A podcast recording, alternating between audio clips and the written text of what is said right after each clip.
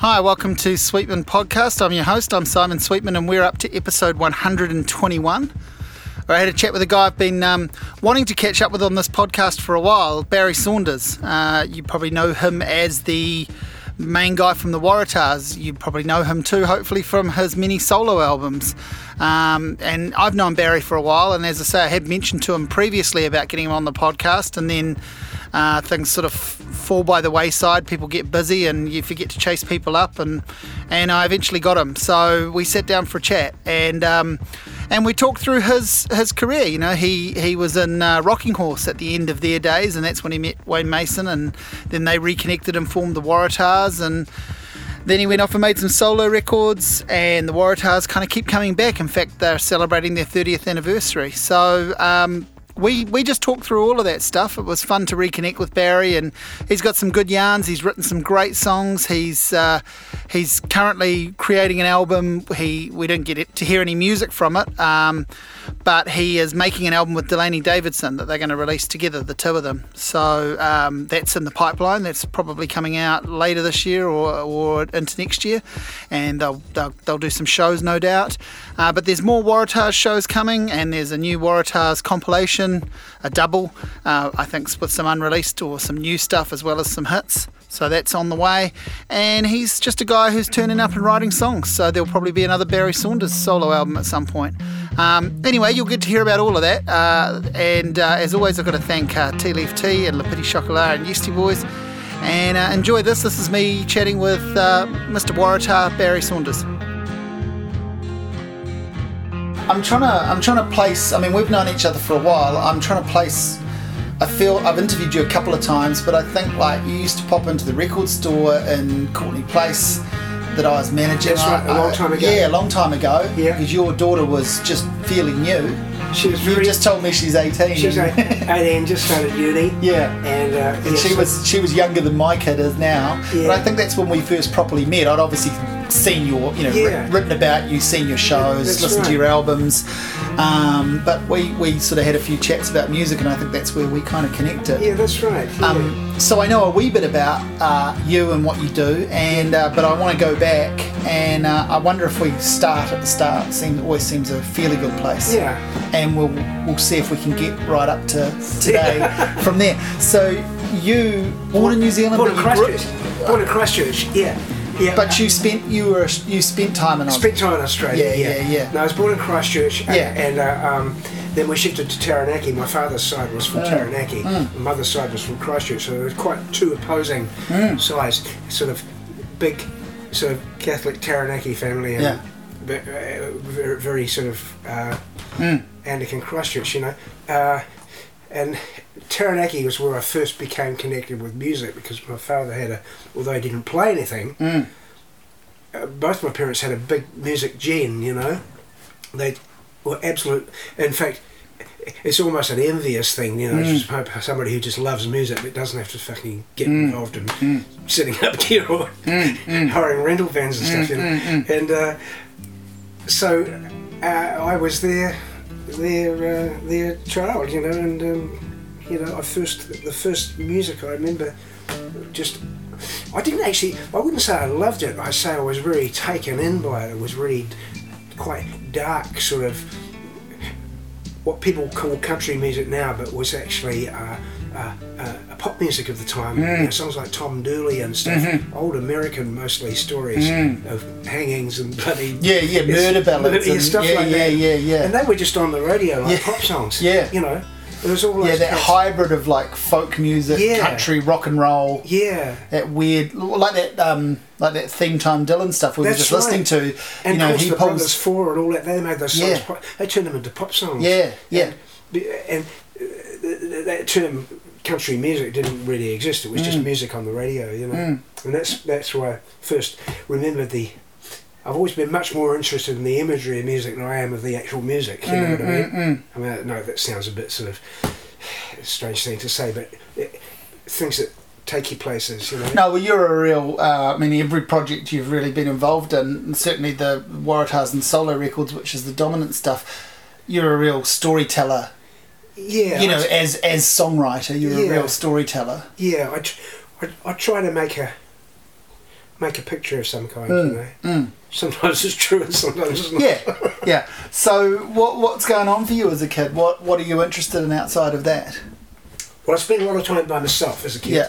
I had two sisters that were a bit younger than me, Mm. so and we lived in the country. We lived in rural Taranaki, Mm. and then we lived in rural Canterbury, Yeah. and uh, Sit down. and uh, at Lincoln. Yeah. So I spent a lot of time by myself, and in hindsight, that's uh, that's uh, well, you are how you grew up, you know, Mm, and, and mm. um, I, I, I uh, you know, I had a lot of uh, my thoughts and the imagery and around me were were what what, what make you really, Mm, you know. mm. Um, we grew up in Canterbury, and we shifted back to Canterbury from Taranaki, just getting back there. Mm. And my father got the job running the farm at Lincoln College, and it was great because I went from, well, it was sort of great. I went from a, a school about the size of this room we're in, which is pretty Mm, small, Mm. uh, to a university. And there Mm. was guys from Tanganyika, seven feet tall. You know, Mm, it was just, it was quite. Um, it was like being launched into outer space. Yeah, yeah. And so anyway, we did that, and then uh, we lived in there and living there, and uh, took guitar lessons there from a guy called Tony Athfield, who was good. He was very strict, but he was really good. Mm. and uh, listened. Well, I listened to my parents' music. You know, Hank Snow, early John Cash, certainly Elvis. Um, they were lovers of that sort of music, Mm. and also that music was on the radio. You know, so um, then then uh, I started just started playing guitar, and I think you know I played sort of Michael Row the Boat Ashore and all those old folky songs. Mm. Didn't play them to anyone. Mm. Uh, first song I remember playing was in a school concert, and I sang Greenback Dollar. It- Which must have sounded very funny, a sort of ten year old singing that. but, uh, uh, I still love that song actually. I can't even, I should know who did it, but I don't. Yeah, yeah. Um, Did you put pen to paper in any way before you got sort of proficient playing? You know, well, I were you a wrote- writer of any kind before Yeah, you were a I always- songwriter? Is what I mean. Yeah, I always wrote down thoughts and stuff. I Mm. was I was a very late song songwriter. Songs came to me very late. I always wrote stuff down in diaries and scraps of paper. You know how you Mm, do. You'll mm. probably do the same Mhm. thing, and and uh, thoughts or bits of imagery that, or just words that sound good. You know, Mm. and uh, uh, uh, and really they they didn't become songs for a long time. You know. Yeah. Um, so then my father got MS, multiple sclerosis, you know, and it was a very aggressive form. So we had to leave the house and we shifted into the city. And the house wasn't a very happy one, you know. Mm. It was a house of, you know, had the mark of Cain on it, you know. Mm. And um, so rock and roll came along at a, a perfect time for me. Mm. The early Stones and stuff. It just, I mean, I know people say this sort of thing, but I really Yeah, mean it. yeah, it just yeah. literally saved my life, you know, Total escape. total. And um, and um, that's how I started seeing myself. And then when I went and started going into Christchurch as a real youngster, I'm talking 14, 15 Mm. here, and seeing bands like the Chants and stuff. Mm. I think I first saw them on an afternoon gig, Mm. and uh, I just was I, well, I didn't think anything. I just sort of, uh, I just was totally bowled over by it. You know, Mm. just the the the. The realization that the sort of thing that you were listening to and digging could actually happen right in front of your eyes too. Yeah. I imagine that was Yeah. pretty pretty potent. It was just amazing. There was a great music scene in Christchurch. Mm. Unfortunately, there was there wasn't a much of a recording scene in Christchurch. Most people came up to Wellington up Mm. here to make records. So we never made records, and but the Chants have got some some stuff on record, and there's the Mm. odd hit, you know, like the Chapter and all those sort of great bands and stuff. Um, so that music was my life. It was just totally my life, you know. Mm. Mm. And um, left school, played music, played in a club called Sweethearts with a band called The Salvation. Mm. Covers mostly. Mostly, yeah, mostly covers or or blues. Most people, Yeah. I mean, it's an incredible. I mean, you get sick of blues men, but but when you look back, even to the early pop bands of the '60s, all those bands like the Move and the Kinks and that all started out as blues bands. You know, Mm. seems to be the way people start. It's a Mm. good, Mm. it's a great canvas. you know. Yeah, it's. I guess it's. Um, there's a. There's both a freedom and a rigidity. You know, there's a Yeah, form, yeah, there's a form to return to. Yeah. There's a form to start with and return Yeah. to. You can go and explore, and it's kind of like a safety net in a way. Yeah, you, it's- you, it's can get back to this basic, Yeah. the classic, the cliche, basic twelve bar blues, That's which right. still sounds Well, fucking great when it's done when it's properly. done properly, yeah, yeah. yeah. Yeah, yeah, it, it surely does. Yeah, I've just been doing. I mean, to get off the track, there, Mm. I've just been doing some tracks with Delaney Davidson, Mm. and we did a.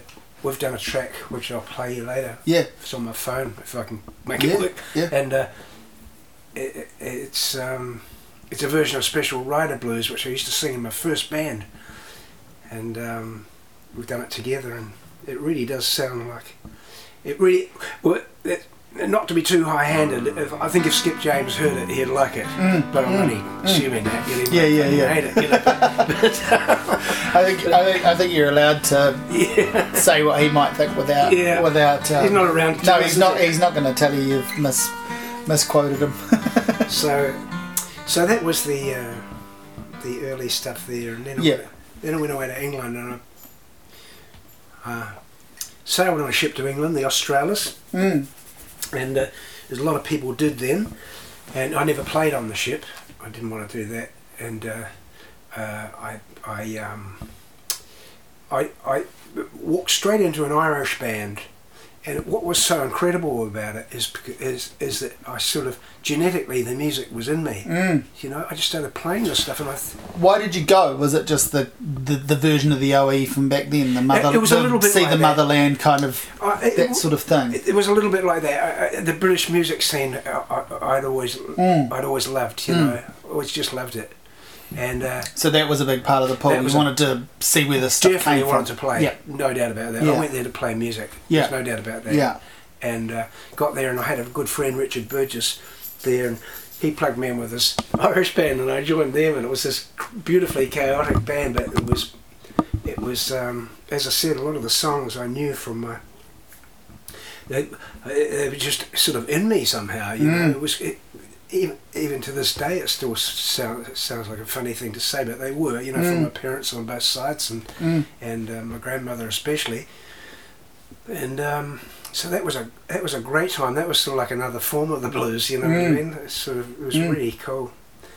and played with a guy called Jack McCarthy. He played Irish and country. The music suited me really a lot. I liked it a lot.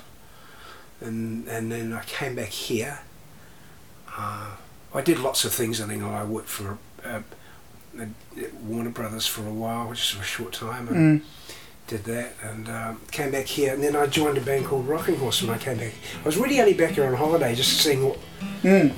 at that age you just go where the wind blows you and Mm, mm. maybe something will happen.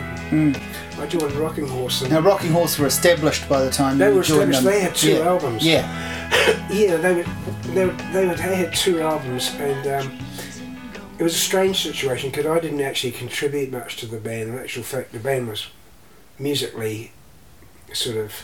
Uh, um, I don't know. They had two albums, but they didn't seem to play many of the songs of it, and become more of a covers band. I think Mm. playing Little Feat and stuff like that.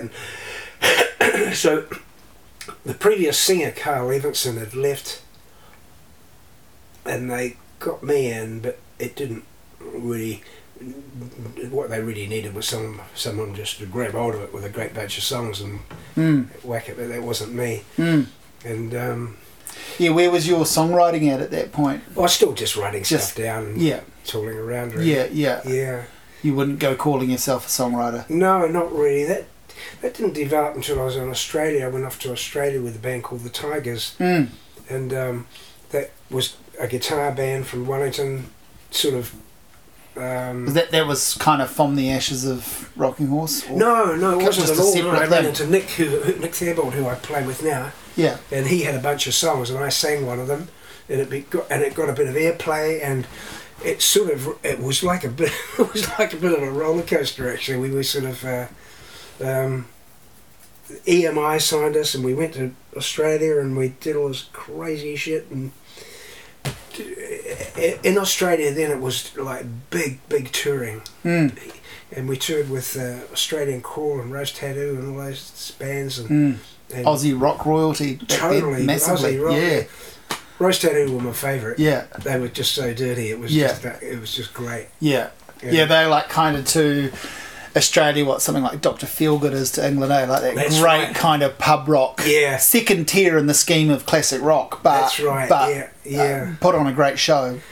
They were kind the of a- natural successor to ACDC. Yeah, you yeah, know? yeah, yeah, yeah. and uh, they were cool. And then we did a, a huge tour with Eric Burdon, and uh, then I left the band after that because um, I was just having trouble keeping it together, and and the, we weren't we weren't making any headway. You know what I Mm. mean? There was a bunch of bands that went over to Australia at that time, and it it didn't really translate Mm. and by the time you leave New Zealand, you've spent a lot of energy. You, know? Mm, mm. you get there and you've got to find it all again, and, Yeah. and you've actually really got to want to be part of it. Mm. I didn't have that. Uh, I was still in my head. I was still sort of things were still swirling around musically, and Mm. then I started writing after that. I Right. Well, I finished the band. I, I left the band in Melbourne, went back to Surry Hills. That's when I started writing. I wrote those things like Maureen and stuff like that. Early to mid 80s. Yeah. Yeah, uh, I had a bunch of stuff then. Uh, found my way back in in, in Wellington, in, in Wellington, uh, living in uh, Mount Victoria, I still am. and uh, then we. Uh, uh, what happened then? I was playing sort of in a covers band, and then I put together the Waratahs with Wayne So you know Wayne from Rocking Horse? Yes, he was a rock. Yeah, yeah, yeah. So you guys connect at some point there. So how do you meet back up for Um, for the Waratahs? Obviously, I this we just sort of just co- in the same circles. and- collided I yeah. got back to Wellington. You know how Mm. small it is. You know, Mm. you know, you run into someone in the post office. You know, Yeah, yeah, yeah, yeah. and uh, uh, so we collided, and and um, so we start rehearsing with John Donahue and him, Yeah. myself, Yeah. and then Nick came in playing fiddle, Martin Jorgensen on drums, and it was just like I'd sort of envisaged things of pulling stuff back to just using brushes on the drums, the acoustic piano. Yeah. The violin was a real surprise because I'd never Mm. thought of violin, but it, it, it fitted it fitted things really Mm. well. Mm. And then we started at the Cricketers, and that was really about it. Uh, it was very You're making it sort of sound like the band kind of formed and started by almost by mistake, or certainly by fluke. it's sort of well, Was it a bit like that? Well, it was a, it was a it was a, a happy accident. Do you know what I mean? Mm, mm. It was a collision of people, Mm. and I suppose I had a vision of it's a horrible word, but I had the, a sound in my head. I, Mm. uh, I just wanted it to be that sort of fifties sort of. Uh, I, I've always loved acoustic-driven '50s rock, like, Mm. like good Skiffily. Good Elvis. Yeah, you know what yeah, I mean? The, yeah. the good stuff. yeah, yeah, yeah. And nobody sort of slugging it. You know? Yeah, yeah, yeah. um, the, all the percussion is coming from the acoustic Mm. guitar and, and the vocal and But again, it's almost that kind of skiffle English and, and Irish kind of version of Totally, folk country music. Yeah. so by this time as you can imagine I had a quite a a stew in my head of, Mm, of, of stuff and it just all sort of came together Mm. you know and then we we did the did the uh, the Cricketers Arms as a residency and it was really cool it was like that was our sort of crawdaddy club you Yeah, know? yeah, yeah, yeah, yeah. Yeah. and uh, we we formulated everything there, uh, there, and it was more than a band. It was more than music. It was a, a great sort of Wellington meeting place, and a lot of things happened, and people got together, and they blew apart, and they all sorts of stuff happened, you know. Mm. And uh, so it was one of those situations, Mm. you know. Uh, so then when we recorded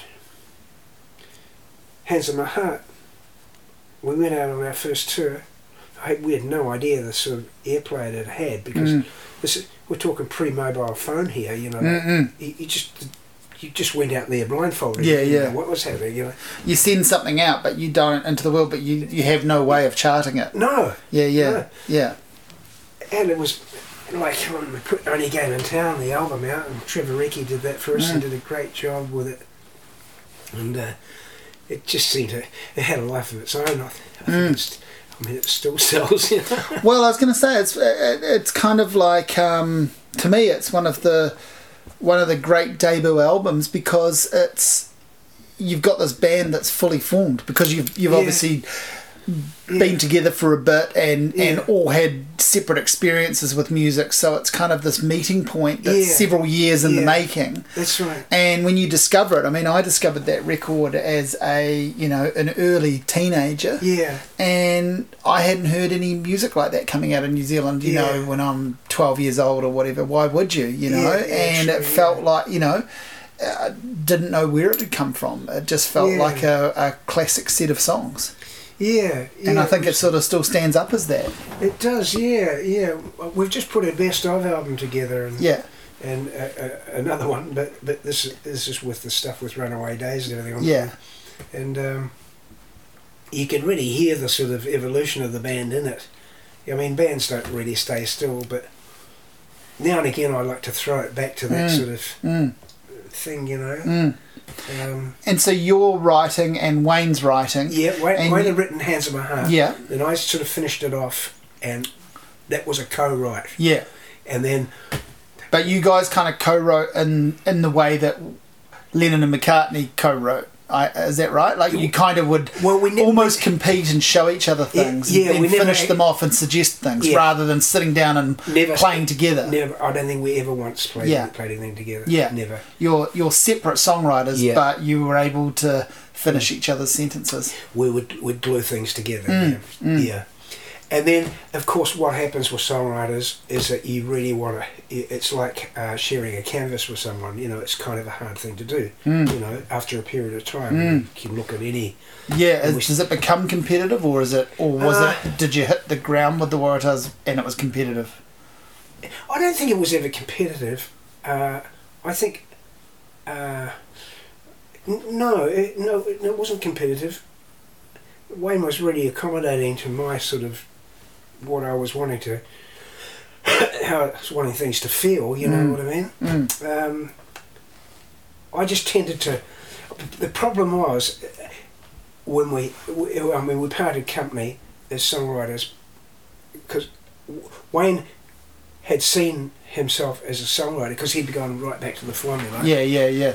And uh, and me singing the songs, but I sort of came with my own songs, and Mm. so it was sort of Yeah, yeah, yeah. Who's like- doing what role? it was like that. Yeah, it was yeah, A, it was yeah. A, it was a role thing. Yeah, and we Yeah. Well, basically, I suppose it was my band and the finish. I if, Yeah. if you're singing the songs and writing them, then that, yeah, yeah, and standing up the front. Yeah, yeah, that's yeah, sort yeah, of the yeah. way it is, really. Yeah, So, um, and he always had this underlying thing that he wanted to do something else anyway. Yeah. I'm not quite sure what it was, but yeah, that um, he, uh, so he went off and did that. And then we didn't work. We didn't play for a couple of years because we'd just done eight years on the road, mm, and it was a long time. It was hard touring, mm.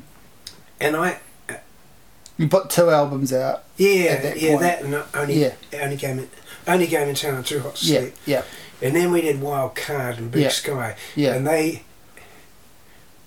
uh, they weren't very lovable, you know. And once you start, so uh, we we got into that trap of sort of wanting to make an album every year or two. You know, Mm. it was really sort of these days. I'd make an album if there's one there. Yeah, and only yeah. if it's there. Yeah. and even then you wouldn't know until you put it out. yeah. You know, but uh, we just got into that trap and. I didn't like it much, you know Mm, mm. did a couple of albums that I thought I'm not really liking this, and so we didn't play for a couple of years. Then I had I, things were going very badly for me. I, I had hepatitis, but I didn't know it, and I was having wild mood swings and trouble, big trouble keeping it together. And then um, I, I got diagnosed with hepatitis, and uh, I had to go on a thing called interferon, which you Mhm. inject yourself every day. It was basically sort of rat poison, you know. Mm. And um, and it was a success for me, but it took a year, you know, and and um, it was a tough time, but it was a a good time because uh, the interferon got me off the booze, which is which was taking up a very big space in my life, Right.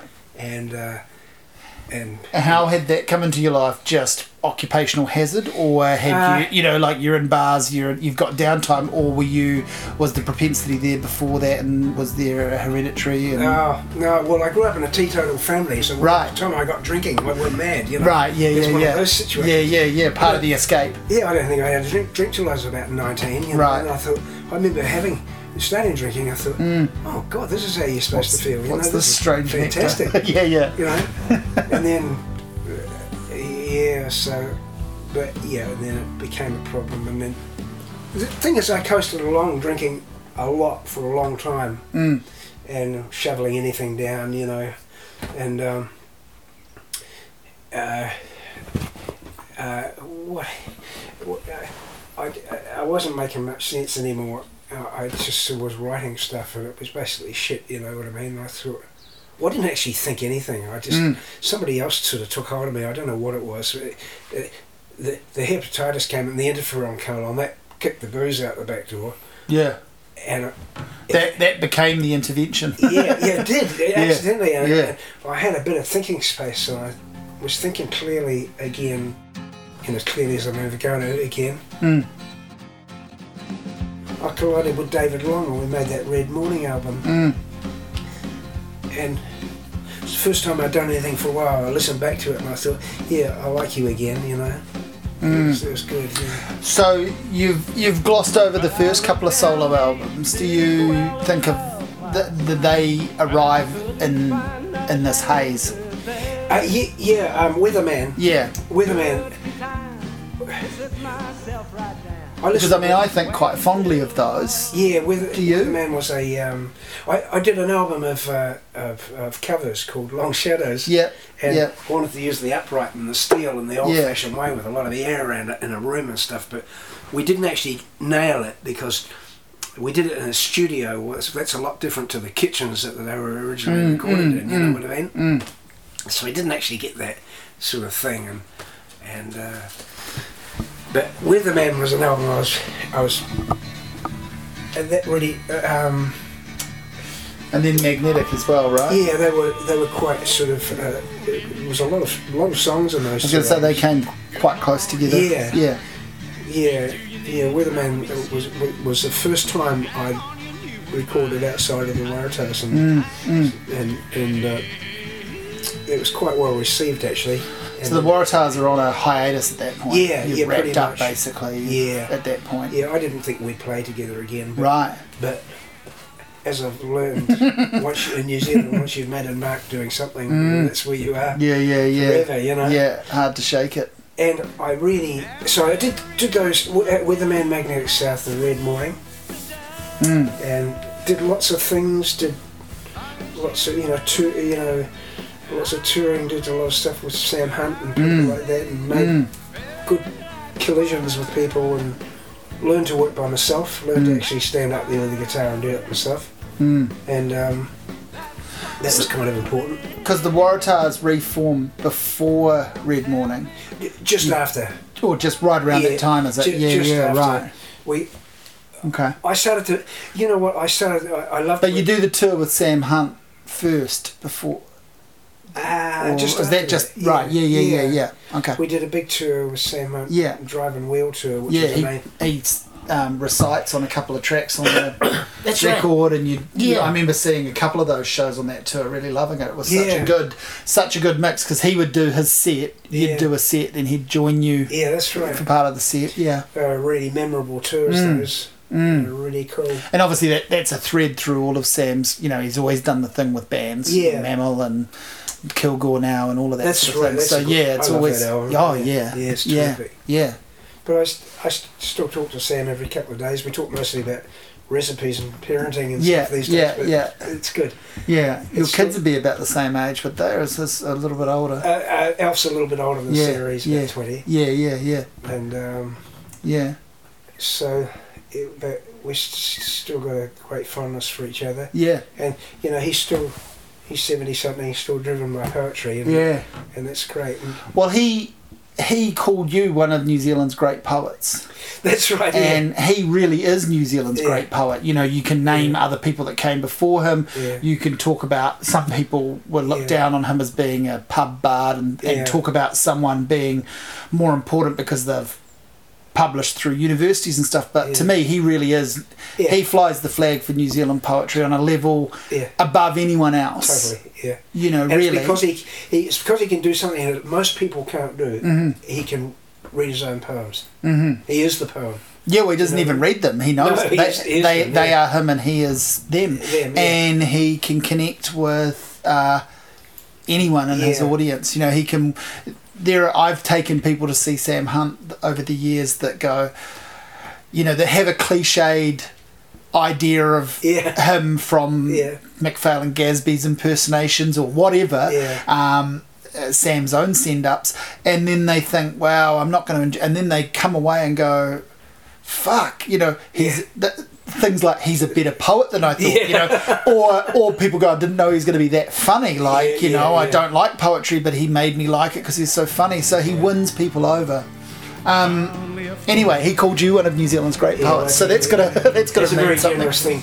Yeah, I, mean, I think in in some respect we both got this, whether I am a poet or not. is The, the, the, you know, I, I like to think that the songs are me and I'm them. You know, Well, you published a, a book of lyrics. that's right. Yeah. So, in a way, whether you like it or not, that kind of makes you a poet. suppose, yeah, you know, yeah. Now, what I I don't, probably I, mis- misspelled everything. I don't know how that happened, but and I don't know, don't know if you remember how that happened, but uh, quite often song lyrics get printed out into book form, and they don't mean a whole lot because Yeah, yeah. because they need the music. Yeah, um, maybe one or two of them does, but your collection read like read like poems, like bush poetry, like pub poetry, like you know Well, like like like yeah. ballads without music. They Yeah. you could imagine the music behind some of them. In some cases, you knew it, but they did read. Mm, They did work. yeah, yeah. So you know you was- can you can shake the tag all you like. Yeah. but that that's gonna that's I gonna hold care, you to it. I'll accept it. Yeah, yeah, cool. It, it was done by a guy called Gordon Spittle who put together a whole lot of stuff at the time. Mm. Yeah, One of those great little things that I love things that come from the ground up. You know, Yeah, you can yeah. almost imagine someone printing them at home. You know, yeah, yeah, yeah. you know, and uh, and what happened next? God, what happened next? Oh yeah, we re- we recorded another couple of albums with the Waratahs. Yeah, and uh, I've been doing that uh, sort of since really. Uh, uh, we've done a we don't tour like we used to, yeah. but uh, we still do a You used to do some big long, big long tours. you know, because I guess because you came from the era where that was Yeah, not only the expected thing, it was it was doable. Yeah, it Frankly, was- it you was know, it totally was like the yeah. breweries were yeah behind yeah. things and you know there was a culture for Yeah. going out on a monday night now it's weekends only for Yeah, most yeah. people and That's right. yeah and everyone's got a job both in the band and in the audience so it's certain nights of the week only and Yeah. all of this sort of thing The funny thing is, the band is still intact. You know, it, it, it, it uh, you know, we're all in our sixties now, and uh, it's sort of, you know, I guess we piss each other off and all that sort of stuff, but to a degree. mm. Um, uh, it's the same as anyone, anyone in that situation would. But, but there's something great about being in a band when you count it in, you know it who it is straight away. Mm, mm. That's, that's the best way I can put the Waratahs. Mm. It's just got an immediate identity, and it's and at its best, it's sort of unstoppable. You know? you you um i guess you've been embraced by a lot of people that are making the sort of music now that you were doing 20 and 30 years ago Yeah. delaney and you know evan sparrow and obviously ebony's a, a fan and you're a fan of hers and Yeah. and so forth but but outside of those people that have acknowledged some connection and some debt debt some influence um, has there ever been a kind of frustration around i guess you know all of a sudden it was quite cool to like country music and things that Yeah. weren't even, things that weren't even really country music and it feels like you did that you did the hard yards at the Yeah. time when it was about as unfashionable no, as it could it be You know, it's total privilege. you know, I, I, uh, it, it, I mean, we sound so old-fashioned now. It's really funny. it's uh, when, when we, the, the old-fashioned part of this sounds sounds old-fashioned, but Hmm. you know, I've been writing songs which probably you couldn't call country songs anymore. But we just do them because it's part of the Waratah sound. Hmm. I mean, I don't mean this in a highfalutin way. That's like the Stones uh, are no longer a blues band. you, you know what I mean? They, they Hmm, Yeah, yeah. just write what you might call Stones pop songs. Yeah, yeah. They were a bit like that, you know. Yeah, And um, Yeah. now and again, you sort of switch back to the yeah, origins of it. yeah, But lately, um, yeah, people like the Eastern and all those bands, those hard touring bands, and yeah, stuff, just, yeah. just terrific. Good to be, good to feel part of that. Actually, uh, you know, those people. Um, yeah, And then you see the, you kind of see a bit of that pan generational thing with like the the last waltz tour, yeah, yeah. you know, that had that mixture of you know people like you and Paul, your generation, That's and right. then and then Yeah. yeah, yeah, your Delaney's and Well, that was um, amazing Adam. to get asked to do that because when we were, my eldest son, Jace, when we were in Christchurch, we lived by the river, and I told the story before. but We lived by the river, and we were broke and cold with a baby on the floor, Mm. and we had stage fright. Didn't need anything else, man. It was just, it was so formative that. uh, Yeah, And years later, I went. I did South by Southwest in America. and I told Robbie Robertson that story. wow, because he he was there yeah. doing uh, his promotional thing for Last Waltz. Now, what was he like to interact with? Because he's Well, he was like sort of interacting with Bill Clinton. yeah, He was like very sure of himself, yes, very charismatic. yeah. You know, he'd give you ten seconds. Yeah, I was going to say there's a, Yeah. a kind of a built-in aloof, uh, a sort of right. built-in aloofness about him. I think that's Yeah. probably a, a, a default setting, you know, or something, a mechanism. It's still a source of amazement to me of how those songs happened. I mean, they're like paintings. They're there. They they don't feel like they were ever written. they No, just they're- feel like they all, they got pinned down. They always existed somehow, and they blew through in a wind, and They- someone caught them. Yeah. Yeah, you're dead right. It's a good way to put it. You yeah, know. they, they just really. That self-titled album, I mean, Stage Fright's amazing. Um, Big Pink is amazing. Yeah. That self-titled album is, is probably the one for me if I had to pick one. But in the scheme of things, how many bands have really more than one truly, truly phenomenal album? You know, yeah, true, when it yeah. comes down to it, we can all say we like Yeah. five or six albums by a band, but yeah. really, who has you know like from start to finish Yeah. immaculate albums that are that, that have a that have a roughness about them too they're not pristine Yeah, and, and yeah. their records you know know I think you get to a stage where you, I mean, talking about albums, this, Mm. this didn't happen with the band, by the way, but you get to a stage where you stop making music and you start making albums. Yeah. And that's always a, a part of a band. I think that's what happened to us in the in the Waratahs earlier. We stopped making mu- music Mm. and, uh, and we started formulating albums. We were doing it with Ian Morris and people like that. Mm. And uh, we were overdubbing stuff and stuff like that, and it wasn't coming as naturally as Mm. the old days where you just played it and maybe you did it overdub, but probably not. Mm. And then we started assembling albums, you know. Mm. And when you get to that area, for for roots music, it's kind of a bit of a dangerous space, you know. mm, It's actually once you've done that, and you realise that for some reason it's no longer working or whatever, it takes a bit of getting back to the, it takes a bit of realising what was great in the first place. yeah Do you know what I mean? yep yep It's like all the people that say, "Oh, I wish the Stones would make a great acoustic blues album again." yeah you know, yeah yeah I don't think it occurs to them, you know. They don't. Yeah. You just you get into a different thing where you, the machine's going on, and then you, you you forget about what it was like. To but you would have these things that would bring you back like i mean you would pretty much never not play maureen right no. Hands in My Heart. Yeah, Those are songs that you know. And I mean, even think like Bruno's Last Ride, you know, which yeah. is an instrumental. Yeah. That I don't think I've ever seen a band performance where you haven't played that because it, it just works. Yeah, Right? It hooks people in. Certain songs were good. People either know them or, again, you know, I've taken people to see the Waratahs over the years that why am I going to see a country band? I don't Yeah. like country. Yeah. And then they hear a song or two that they recognise, and then they also hear a song or two they've never heard before, but Yeah, it has a hook for them. Yeah. Yeah. Yeah, so you know one of the main one of the albums I really enjoyed most of uh, that, that I've heard is uh, one of is Joe Ely because he toured with the Clash in England and I always loved the Clash Mm. and uh, that that uh, album Live Shots Oh yeah, yeah, yeah. I was stuck on an island in Australia. I was playing in the band, and I was Yeah. in not such a good way, but it was really good. Uh, it was a good time to, to sort of clean up and chill out and Mm. play. And um, that was that and uh, Robert Gordon and Link Wray. Oh, yeah, yeah, the only, yeah. two, only two albums I had. Yeah, I right. played them for about three months. I knew every beat of them. Oh, I've just got hooked on that self-titled Link Wray album from like 1970 or Yeah. 71. The the uh, which is you know not as guitar slinging stuff at all. It's Yeah. it's kind of uh, well, it's a little bit like the band. It's like a little bit of a. a a rougher version of the Yeah, band. extraordinary And It's guy. great, yeah, amazing. I mean,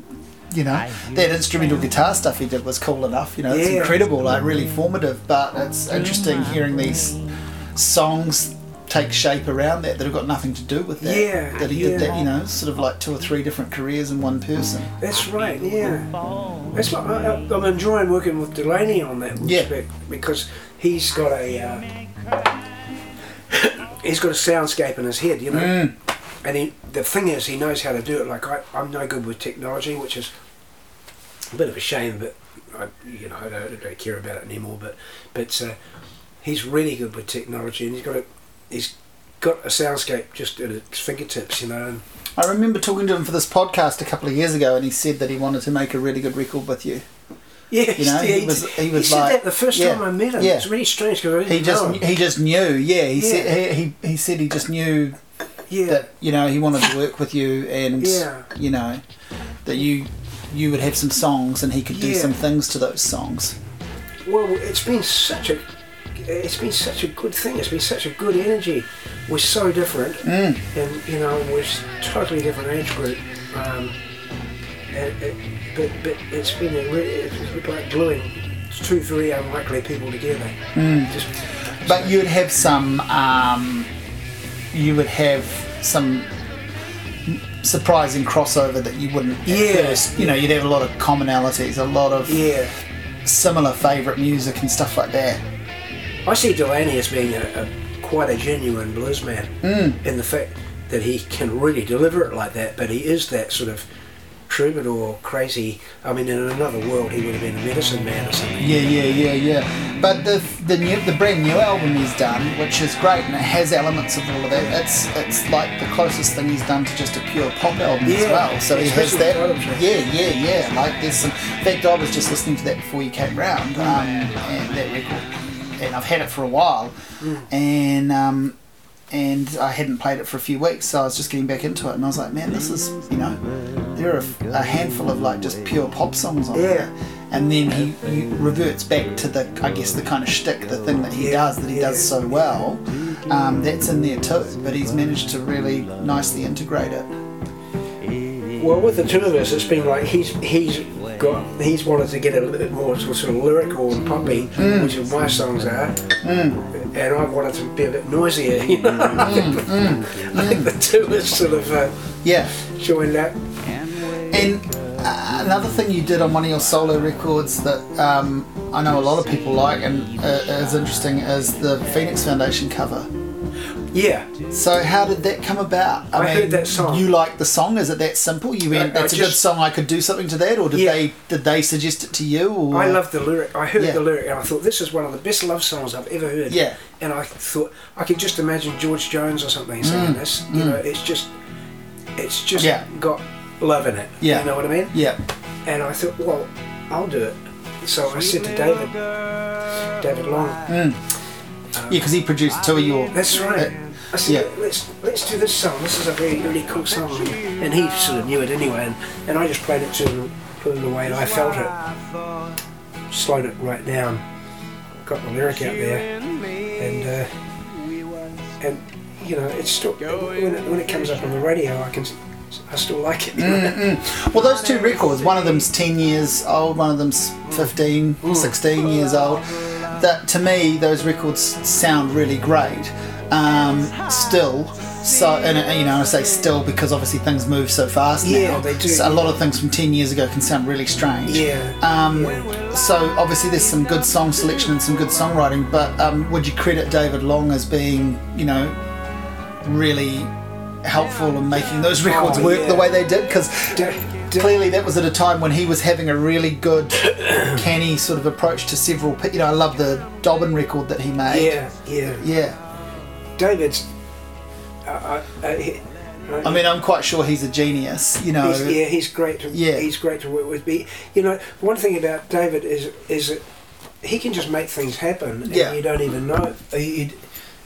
I've made records which are so laboured that you just wonder if you even want to do it at the end of it. You know, it's like reading that Dylan book with Lanois making this record. You think, what Yeah. the fuck am I doing? This is Yeah. like having a bad job. You know. Yeah, yeah. And um, but David just he's just like an alchemist or something. He just like, if that's the right word. Yeah, yeah. Uh, he, he just turns it into something and uh, just right under your nose. You know, I've never, he, he's never played me a mixed back of anything that I've thought, oh no, I don't like that. In fact, just the opposite. I thought it's exactly as I've hoped it would be. He's obviously very, um, uh, you know, sympathetic Totally. as a as a I guess because he's primarily been a side man rather than a front man. You know, Yeah. like he's he's done many things with music and obviously Yeah. he's, he's made a great name as a as a composer for soundtracks now and as a producer, but he's never been the classic front man of a band. He's always been in a supporting capacity, so he brings that to producing, I suppose. Totally, yeah. And he's also he's one of those guys that just sort of okay, let's do it Mm-hmm. sort of guy. Mm. Not let's talk about it or beat around the bush. You know, just plug this. Let's in, get it down, see plug what it this in and sounds like. do it again if it doesn't work. Yeah. yeah, yeah, Yeah. right, yeah. Um, now you mentioned South by Southwest, and you've obviously toured a lot, lived overseas earlier on, and Yeah. you've you've played around the place, um, and you know you you've largely made a type of music that you know it can it, it can exist in New Zealand now. But as I say, when you were first doing it, it, it felt probably quite foreign. Obviously, we had we did have country singers before and all of that Yeah, sort of thing. yeah. But really, in terms of Yeah. any mainstream sort of thing Mm, happening, you were quite an anomaly. Was there a time when you were offered to go and live overseas? Was it a thing you thought about doing, or did you? Because it strikes me that you've you've Yeah. wanted to very much be in New Zealand. Yeah. Had you got the travel out of your system? I'd got the travel out of my system, yeah, and uh, And then obviously family comes along yeah, and stuff family too. comes along, and yeah, it sounds really corny, but but I, it, it, it, it's really a, a great thing to be accepted by your own people. You know what I mean? Mm. Um, it's um, that, that's a good feeling to me. Uh, I didn't really want to be American, even though I sing with a, sing like a cowboy sometimes.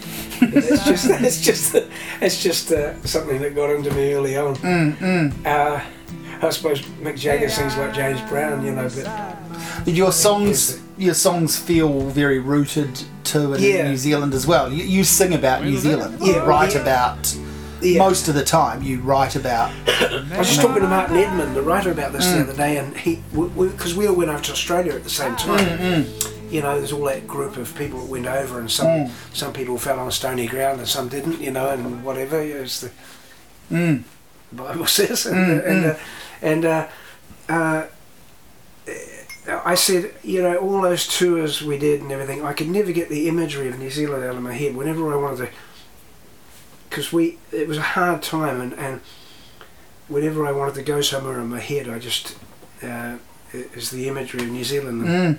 that crept into the songs. And he said, yeah, I did the same thing. He says I was writing bloody virtual porn magazines in New York and thinking, what the fuck am I doing? You know, he Mm. said, but which is one way I could get out of it was just thinking about New Zealand and it's just the way it is, and you know, it's Mm. just part of sort of. It's one of those countries. I, I mean, it's probably not like that for everybody, but it is for most people I know that if you're born here, that's where you're plugged in. You know. Mm. You know. Mm. I, I didn't. I mean, I thrived in England. I loved England, but I I don't really thrive anywhere else. When I went to America, we went to Nashville and stuff, and I thought, well, this is good, and it's good to be here, and bloody blah. But Mm. I was kind of looking forward to getting out of there too. Yeah, You know? yeah, yeah. And what about you've? Um, I mean, you mentioned meeting Robbie Robertson, but and before we were, were recording, you talked about opening for Dylan and Patti Smith one time. Yeah. You, you I, I think one of the first times I saw you play solo, you opened for Tony Joe White. That's right. Yeah, yeah, and I'd, yeah. I'd seen the Waratahs. That's I right. must have seen the Waratahs just before that, or just, or, I don't know. Maybe that was the first time I'd seen you actually, and then So it was Waratahs a after. professional support act. Yeah. No, no. Well, I was, uh, but that is, a, but that's a component of anyone that works and lives in New True. Zealand. Yes, and it's quite a, you know, some people have some mixed feelings about that. I, I, I've talked to people who say, yeah, I don't want to do any support acts anymore because they want to build their own thing. But, Yeah. but I think it's, But it's, that's how you it's, do it. it's, it's uh, a- an important thing to do. Yeah. You must have, um, if not met them, you must have worked with in the in terms of opening some pretty interesting people and see, Yeah. you know, been part of some interesting shows and Yeah, yeah. and obviously it helps build your audience. Yeah. I remember that Tony Joe White. and I've seen Tony Joe White a bunch of times since, but I remember that Yeah. show being great and and, Yeah, and your set going really really well. It was you and Caroline. Me and Caroline. Maybe Al was. Yeah, I think so. Yeah, I think it was Elle as Yeah, well. Yeah, that was a good little band. That one. yeah, yeah. That was the Magnetic South Yes, uh, album too. yeah, yeah. And we did we did some good things. We had uh, did some stuff with Paul Kelly, and we went to Australia and did some stuff, and and um, Tony Joe White and Dylan, and opened for Dylan, Patti Smith. Did lots of stuff. Did lots of touring just by ourselves. Yeah, It was good. yeah, and and I, t- I take it the Waratahs would have opened for some people at some point as well, Yeah. or shared you know shared the bill and yeah. Oh yeah, yeah. like uh, the Highwaymen. yeah. Yeah, John Yeah, Cash, wow. like that. Yeah. Wow. We opened for the Highwaymen. We, we right through New Zealand with them. We spent a couple of weeks with them actually. Do you get to connect with any of, Totally. of them? Because that's like Totally. Mount Rushmore stuff, Yeah. right? were- well, totally. They were just really straight up people. Um, I mean, one thing about the older generation of country music singers in America is they are straight up people. Yeah, yeah. It was before stardom came along. Yes, you yeah, know, yeah, if yeah. You know what I mean? Yep, yep. And um, Yeah, stardom. But Manufactured stardom was sort of a byproduct of what they did. Yeah, You know, they didn't do it for that. Now people do it for that. Yeah. and we we just hung out with them and talked Wow. about stuff and uh, you know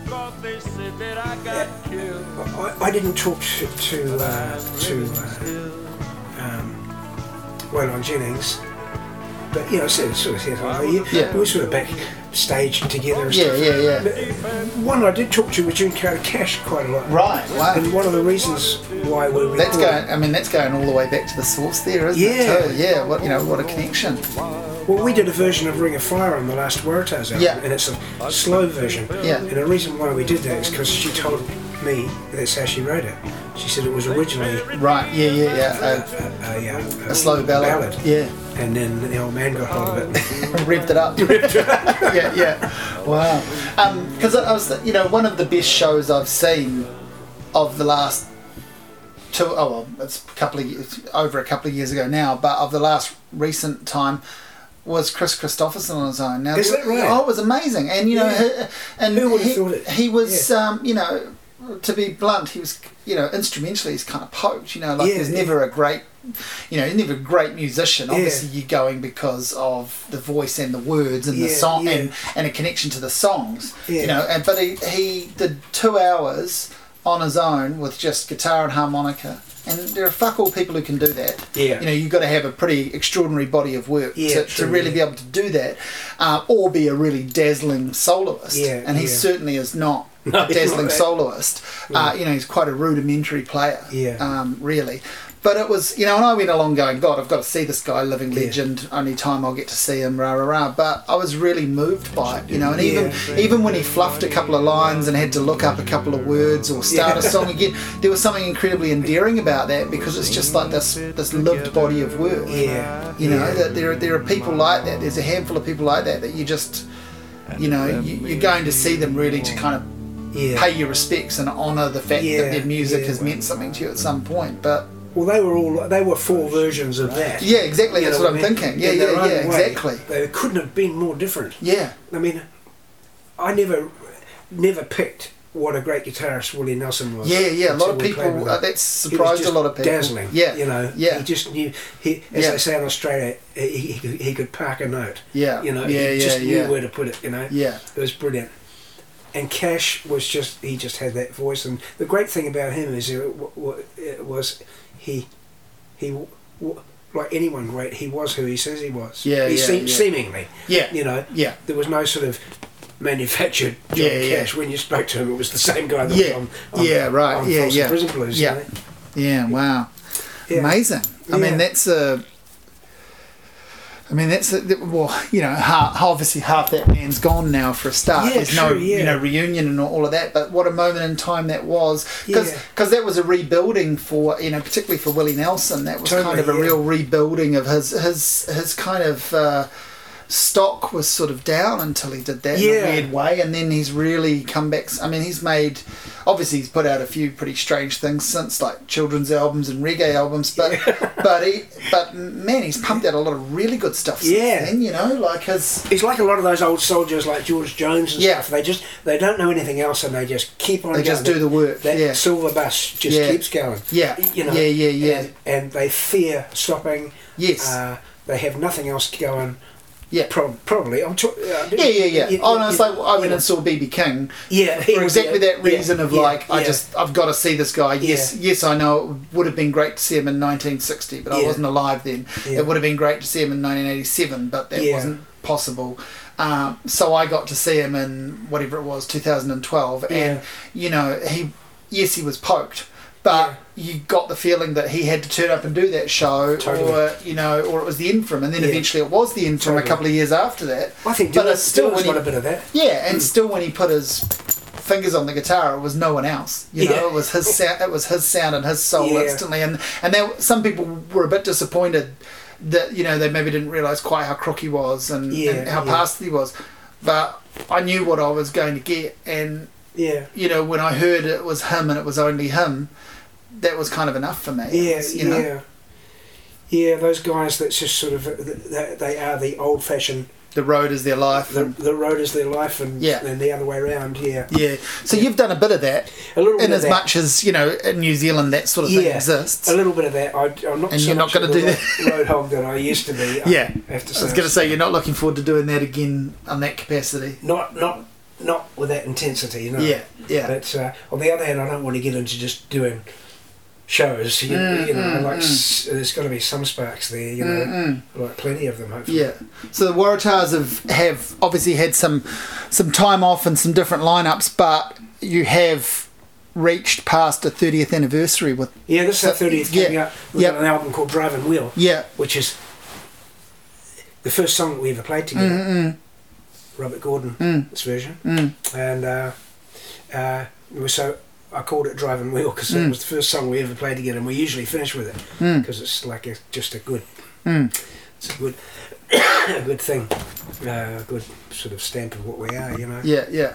So you've got what what else is on the on the horizon for? Got the got the You've done a few shows this Yeah, year and done- last year and stuff, but Yeah, yeah, we'll, we'll do some more stuff next year. We'll do a, a tour with this dri- uh, uh, with this Driving Wheel Yeah. album, and it's going to be a double album. And uh, then I've got the stuff with Delaney.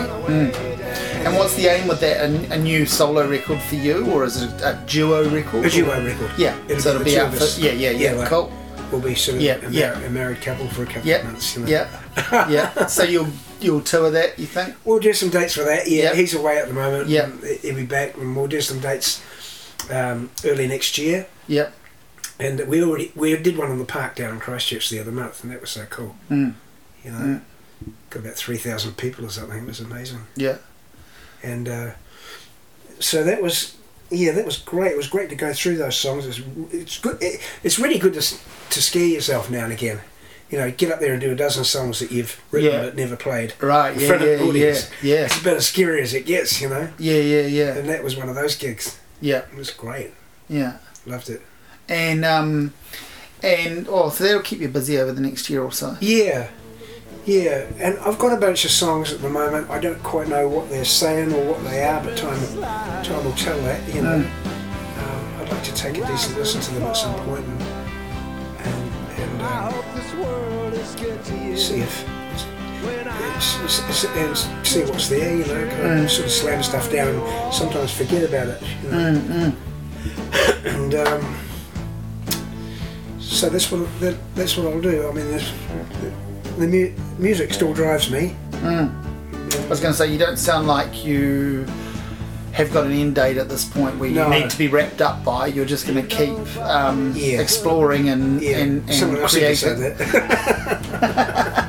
Well, that's the thing is that that should be how it happens. I Yeah, think, because yeah. you know, if, you know, you find out if it's not if it's not relevant, and that doesn't that doesn't stop you from doing it, but it might stop you from doing it on the level that you have been. But, Totally, yeah. You know, that's a lot. Maybe people need to listen out for that a bit more. yeah, yeah.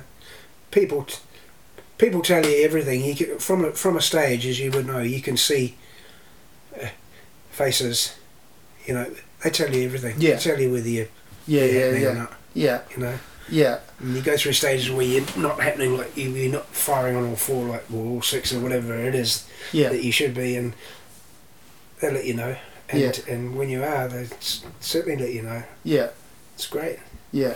So you've managed to do that thing that really not that many people have have uh, have done in New Zealand is have a a fairly multifaceted career in music Yeah, for a long time. yeah, I have. Yeah, yeah.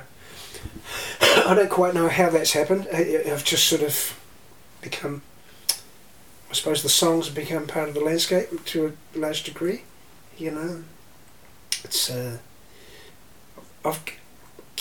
uh, Some some ways, you know, all you got to do is keep doing it. You Mm. know, Mm, and get better at it or mm. something. You know, but uh, I've yeah. I've held off, but I feel like I need to get your thoughts on the uh, Interislander song Well, that certainly became part of the because landscape. exactly. So Yeah. that feels like now it feels like it now it feels like a good time to, to Yeah, talk about it. We've only even played it a couple of times. We played it in Picton Yeah, yeah, Yeah.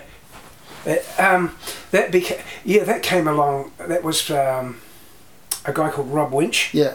in Wellington, and he wrote it, and it was a jingle. Mm. And I was walking around Oriental Bay one day, and I ran into him, and he said, "Oh, I've got this demo I want you to sing." And I'd sang a few sort of ads and stuff like that, you know, Mm, you know, get paid for it. Yeah. And uh, and so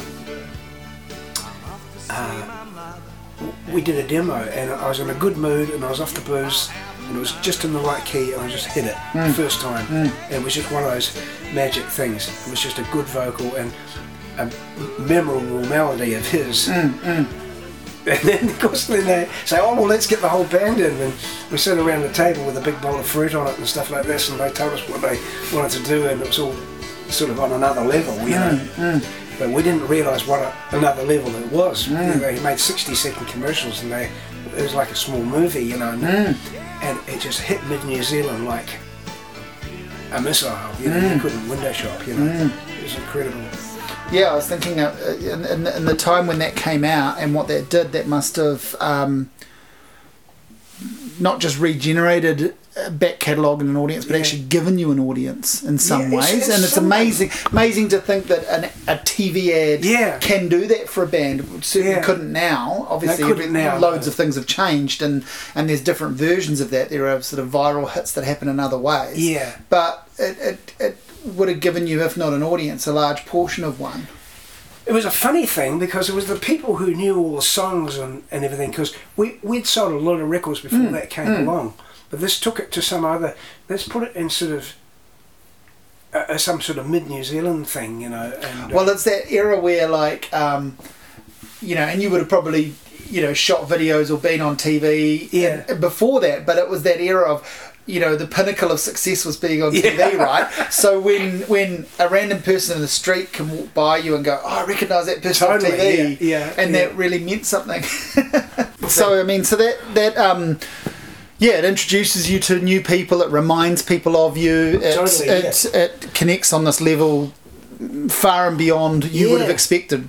it's funny because people don't seem we don't play it, and people don't seem to expect us to play it. Yeah, yeah, yeah. Yeah, it's understood for what it is. Yeah, it's yeah. understood for what it is. You did right. Yeah. and uh, it was funny because we'd been offered quite a few things over the years, like um, you know, advertising. What, what do they call Mm. campaign, campaigns and stuff? But Mm, because that one was cooked straight mm. and it was part of our highway, and we we went on it all the time, and it just seemed like a kind of natural thing to. I mean, it's a very convenient thing to Yeah, say. um, yeah, I mean, yeah, It's yeah. got a bit of. He would say that about it. But, Yeah, yeah, but, yeah. But it's so true. Yeah. You know, it was part of our highway one. You know. Yeah, yeah, yeah. And- And but it, I mean that makes sense. I was thinking like how had you avoided that being a bit of an albatross, but it, the fact that, as you say, people just sort of understood it for what it was. Like, Yeah. um, it was a TV ad, and, Yeah. and good on you for you know probably banking some dollars from it yeah, and all of that as well. Yeah. But you weren't getting like people yelling out for it at shows. Yeah, you probably got a little bit every now and then. At that time, we did. We Yeah, right. Certainly don't. but it didn't didn't stick around forever. People, Not really, yeah, no. people got over that.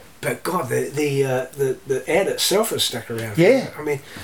and Oh, it's a uh, in- crazy memorable thing. Yeah, yeah, yeah. Barbara and I were on the on the on the train in, in Hong Kong, Yeah, and some guy said, "Oh, I thought you'd be travelling on the road." then again in Sydney, and uh, people, what a calling card. it just it really went, it really soaked in. Yeah, It really did. Yeah. did. yeah, that's amazing. That is It amazing. was amazing. It was an amazing thing to happen. Mm, God, mm. sort of like John Rowles with his uh, Yeah, Gerard commercial. yeah, yeah, yeah. Fortunately, the Inter Island thing is good imagery of a great stretch of water, and it's not a bad song. Mm, You know, mm, as mm. far as those things go.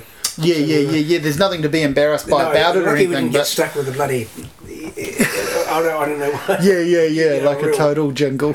Because that's the thing; it's a jingle, but it, it does feel Yeah. like a song. Like Yeah. there's a, and I and I I guess um, your your performance in the band, um, your vocal um, gives something towards that, Yeah. legitimizing it as a song. Yeah, yeah. You know. Yeah, I think we we uh, we sort of wasn't a, wasn't a bad marriage really all up. yeah, yeah, wow. Um, now, is there anything else you want to um, mention before we've had a good old chat? Is there anything else we need to Not really. need to plug or mention? You've um, really, you've got a few things coming up. Got a few things coming up. Got the best of the Warratahs driving wheel coming up. Got stuff with me and Delaney coming up, and and uh, I'll just follow the thread from here. I think. Mm.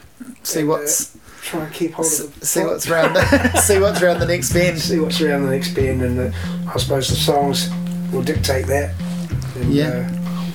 Uh, and uh, something dictates the songs. God knows what that is. Best not to know, isn't it? Best not to think about these things Yeah, too yeah. much.